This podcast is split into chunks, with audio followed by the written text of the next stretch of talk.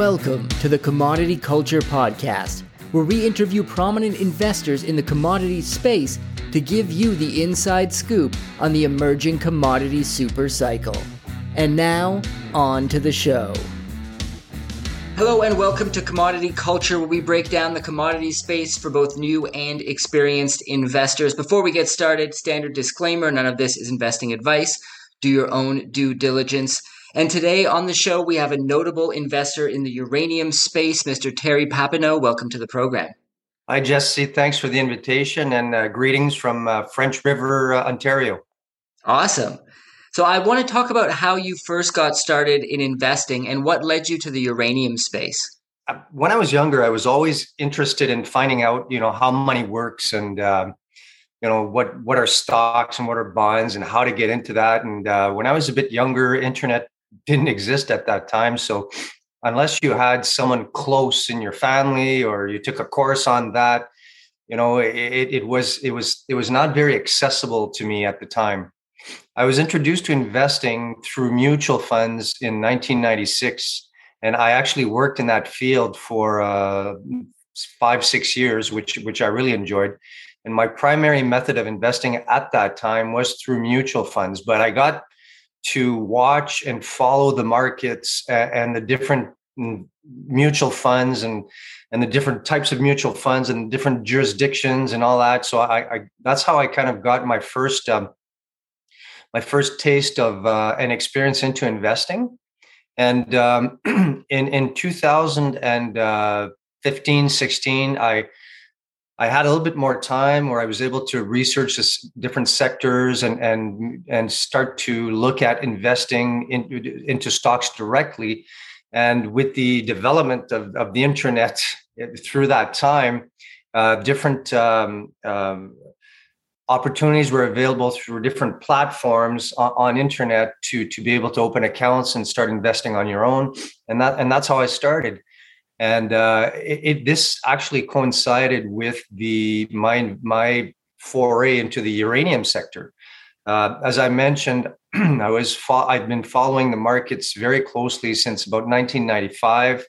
Uh, on a daily basis, just trying to see if there's patterns that that exist, and and I, I I actually was able to identify different patterns, and some of these patterns repeat themselves. And what through my studies and and, and readings and and you know just I, my style was value. So trying to find something that you know was overlooked was uh was you know beaten down but but there but where there was something there. It just wasn't recognized at the moment. And one day i was listening to bloomberg news and this uh, analyst for a company was talking about Cameco and uh, I hadn't really been aware of the uranium sector. I knew, I remembered the, the, the bull market in 2006, 2007, but the different companies I wasn't really aware at that time. And um, so he was talking about Cameco. This was in 2016, talking about how it was a great company. I had the, some of the best uranium assets in the world, some of the richest mines, great management, great you know jurisdiction, great everything. But for some reason, the stock was just beaten down and beaten down and beaten down.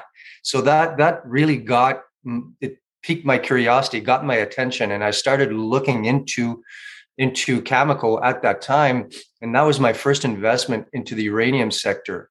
Um, at the time as well, there was very little information available. Like uh, there was a few YouTube videos. Uh, you know, you you had to like Cameco had a lot of great content on their site, but you know, content that's on the site of, of a company, of course, they're going to talk their own book, but you know, the the information they provided really painted a, a good picture of the supply demand scenario in the uranium sector, and that's what that's what got me going. And my first investment into uranium was into Cameco.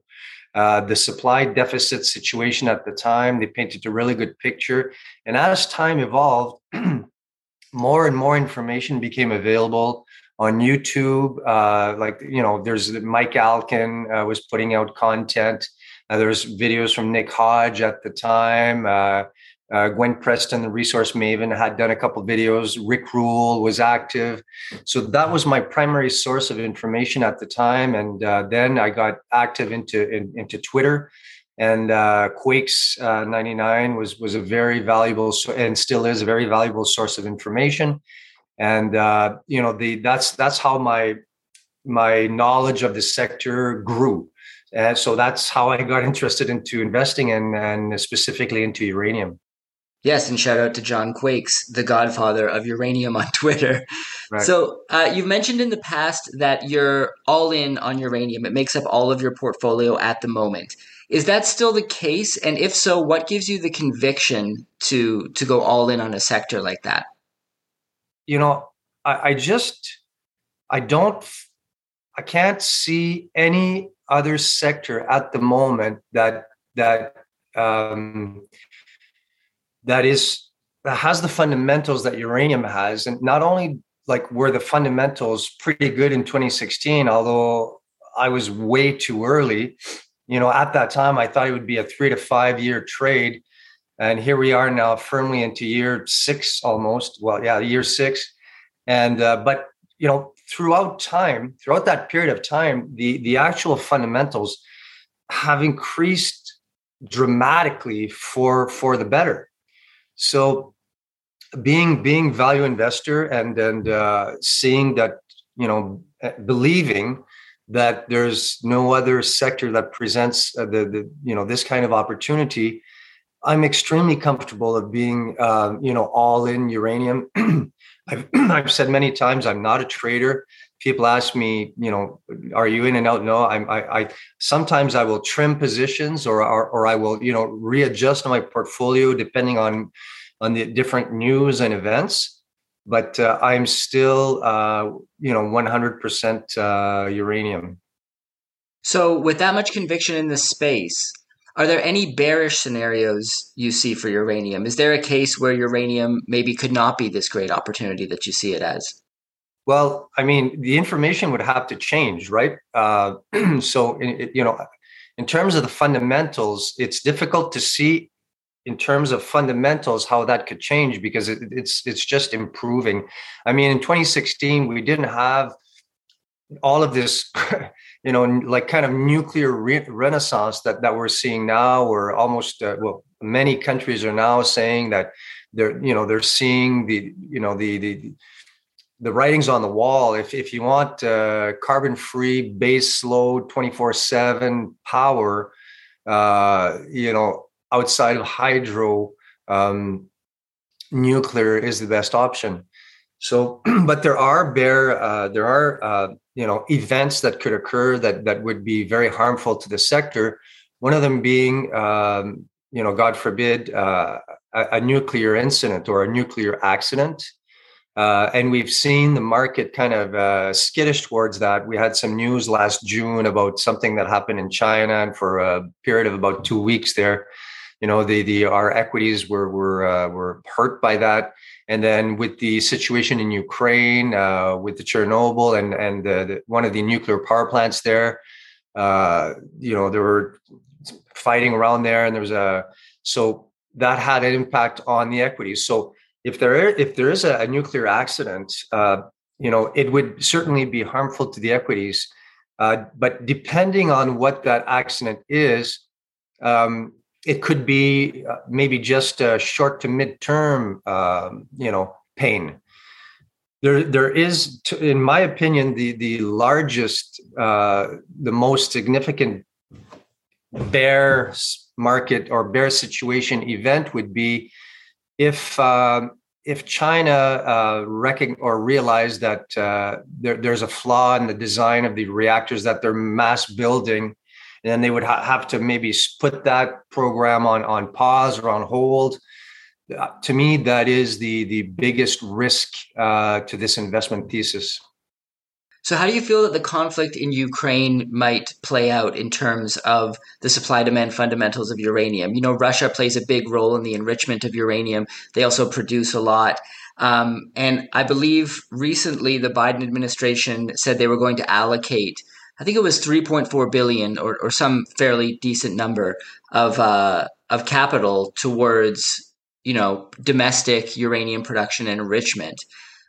Do you think there'll be further sanctions against Russia, first of all? And I mean, you look at Kazakhstan, the world's largest produce, producer, which is closely allied with Russia. Um, Uzbekistan, as well, as a huge producer. Um, do you see sanctions coming down the line in the uranium industry?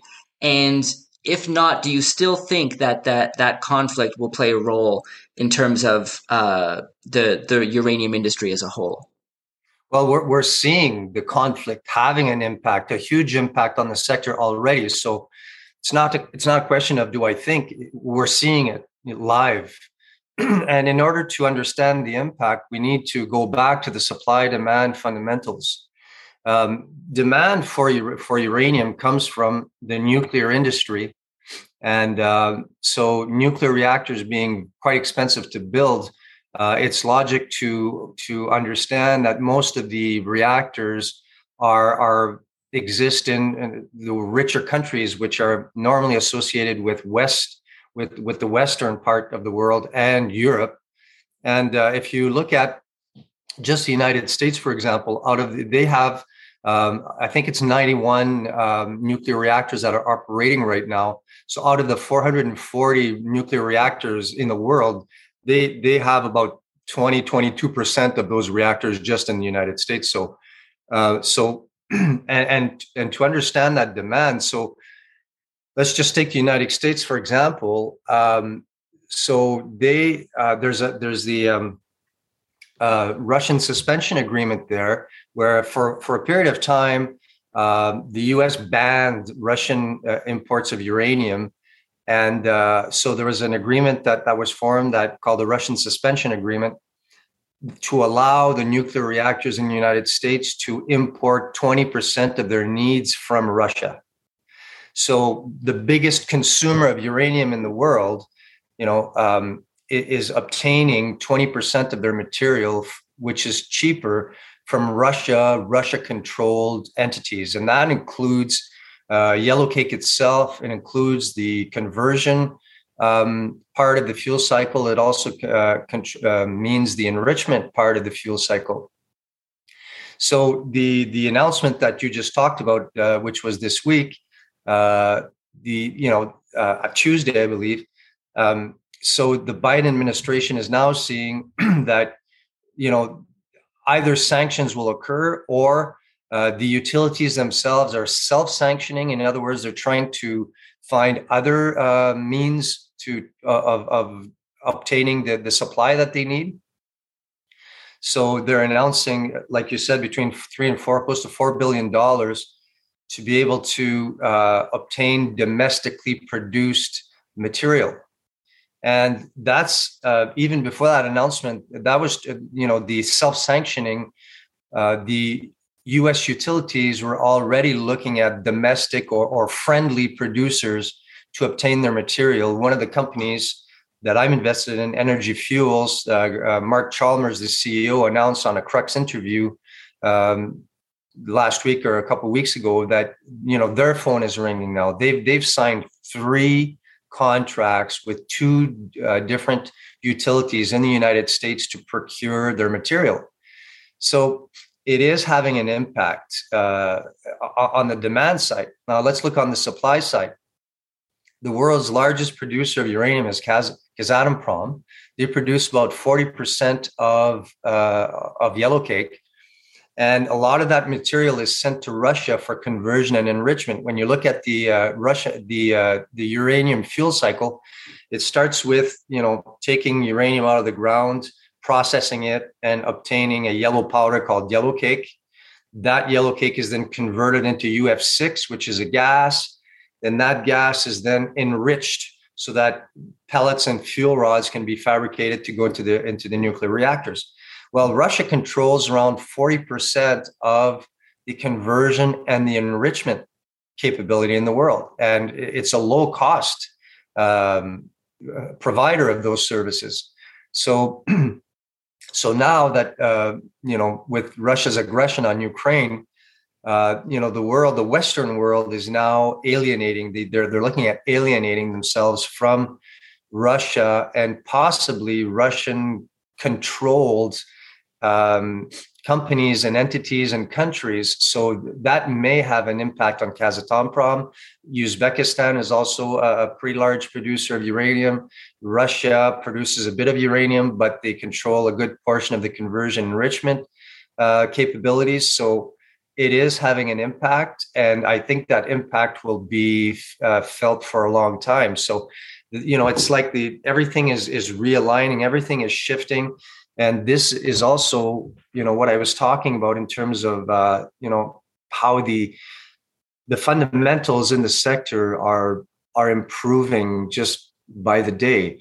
Unfortunately you know nobody wants to see what's going on in ukraine right now and everyone hopes that that's going to be resolved quickly and that russia will be punished for it. They deserve to be uh, but on the investment side uh, it, it's it's turned out to be um, you know having an impact on, on our investment thesis. So how do you personally approach investing in uranium these days? You mentioned you started off with cameco that was your first play in the uranium space. Do you still prefer the the producers? Do you like developers explorers it, physical uranium funds or is it a mix of all of those for you? Right now it's mostly uh, developers and explorers. So i started out excuse me Started out with Cameco, which is probably the blue chip uh, with Kazatomprom in, in the uranium sector. Like I said, very, very uh, good company, well managed, outstanding assets. They, they have two of the most uh, richest mines in the world out of any commodity. And um, so that, that's how I started. As my knowledge uh, in the sector um, increased and improved, I, I started expanding into developers and um, and again as that knowledge improved i, I shifted away from uh, producers uh, kept a few developers and the majority of my portfolio is now into explorers the reason for that is because my uh, tolerance for risk as you can imagine is is pretty high uh, and when I say invest, um, let's let's be clear with regards to the spe- the speculator, uh, the explorers. It's speculation. Uh, they're trying to find something. There's the risk is extremely high. The chances of them finding something is pretty low. Uh, they, they might find something, but will it be a deposit that's big enough and that has the actual the actual um, all of the different technical factors that can be developed into a mine and even even if it is you know that process can be extremely long but if they do find a deposit uh, that the, the, returns can be quite uh, fantastic especially in a, in a bull market um, so what i did is i moved away from the producers uh, and the reason for that is I'm, I'm looking for a higher return uh, my appetite for risk, as I've mentioned, is, is quite high. And um, if you look at there's there's a readily available Sprott uh, Sprott report that was prepared in um, in February of 2007. And uh, so you just need to you know Google Sprott 2007 uranium, and you'll find that report and they did it they did an analysis of the uranium sector at that time and, and we all know what happened in, from 2003 to 2007 where the price of uranium went from $9 a pound to $138 a pound and uh, the returns of uranium companies at, at that time were phenomenal. So when they did that report in february 2007 the price of uranium at the time was $70 a pound. And they have uh, an analysis uh, of about uh, 20 25 companies producers developers and explorers. Some of those companies you won't even recognize the names anymore. They don't exist or they've, they've been sold to other companies or morphed into another company and you look at the the market caps of of the some of the explorers in there that you, you've never even heard of before. And they don't like i said they don't exist anymore. And you're looking at 200 300 400 500 some of, some of them 900 million market caps. That's in 2007 when there was way less money in the markets. Uh, you know right now, now it's more than 15 years ago. And that's when the price of uranium was at $70 a pound And Sprott was predicting that by the end of the year, they thought that the, this, the price of uranium could hit $100 a pound. In July of that year, it, it hit, as we know, 100, a peak of $138 a pound, 100, let's call it $140 a pound. And the valuations of those companies must have increased dramatically because the spot price in that period of time doubled. So it's safe to assume that those market caps that I was mentioning at 200, 300, 400, 600, 900 million must have doubled at least in that period of time as well, if not more.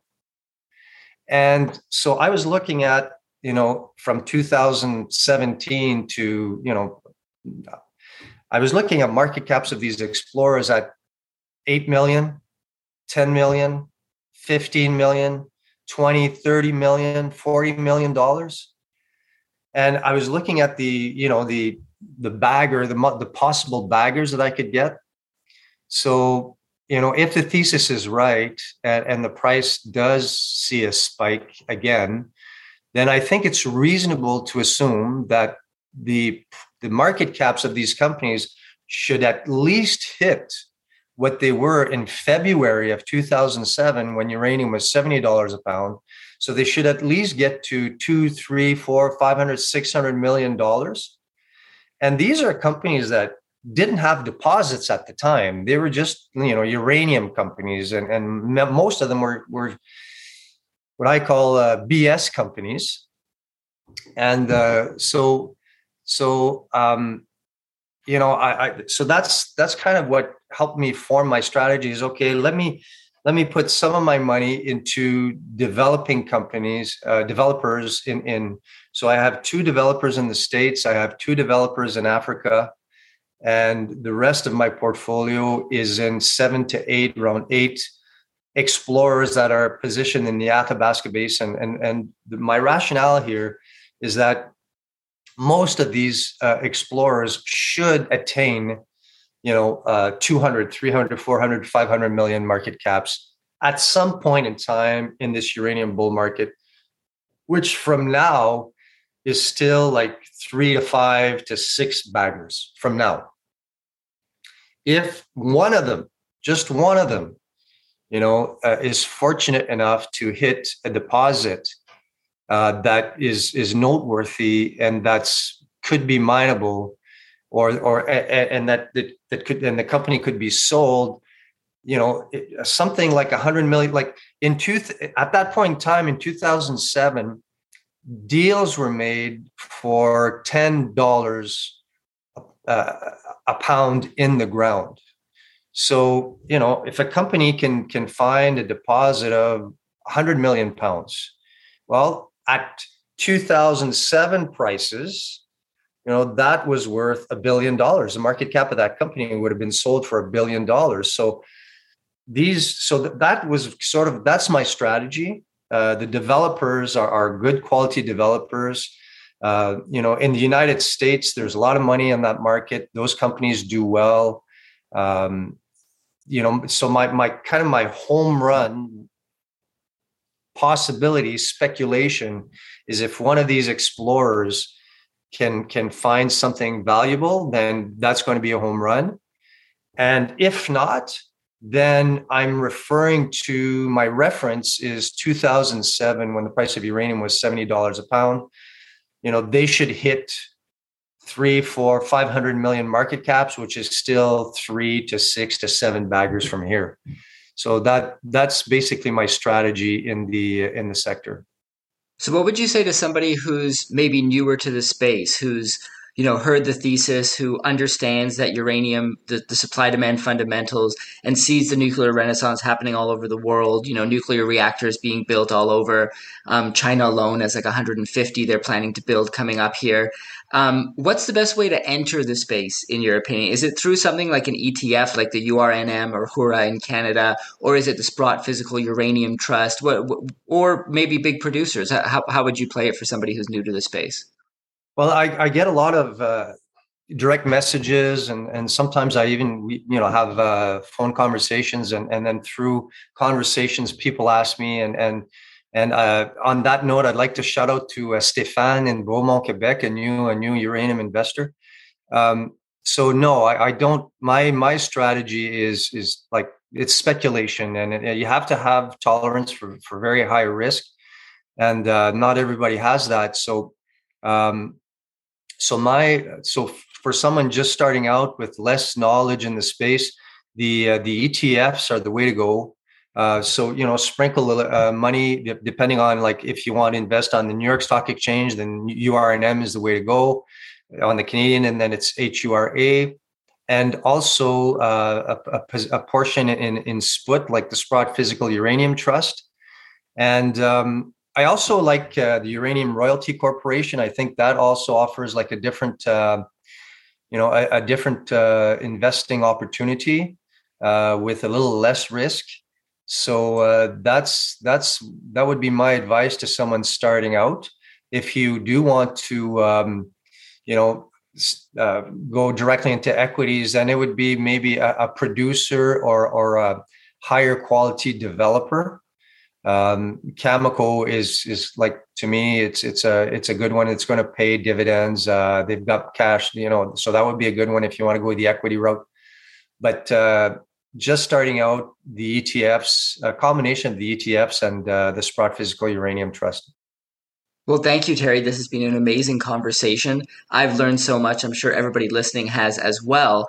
Uh, for viewers who want to hear more from you, where can they find you online? Well, I, am on uh, I'm on Twitter at Terry Papineau two. Uh, that's basically the the best way to to communicate with me. You can direct message me, and uh, I, I, respond to those who uh, direct message me. Great. Well, thank you so much, and look forward to having you on in the future to continue the conversation. Looking forward to it, Jesse. Have a great day. Commodity Culture is a podcast that covers investing in commodities and natural resources. If you'd like to hear more, be sure to subscribe so you are always alerted of the latest episodes.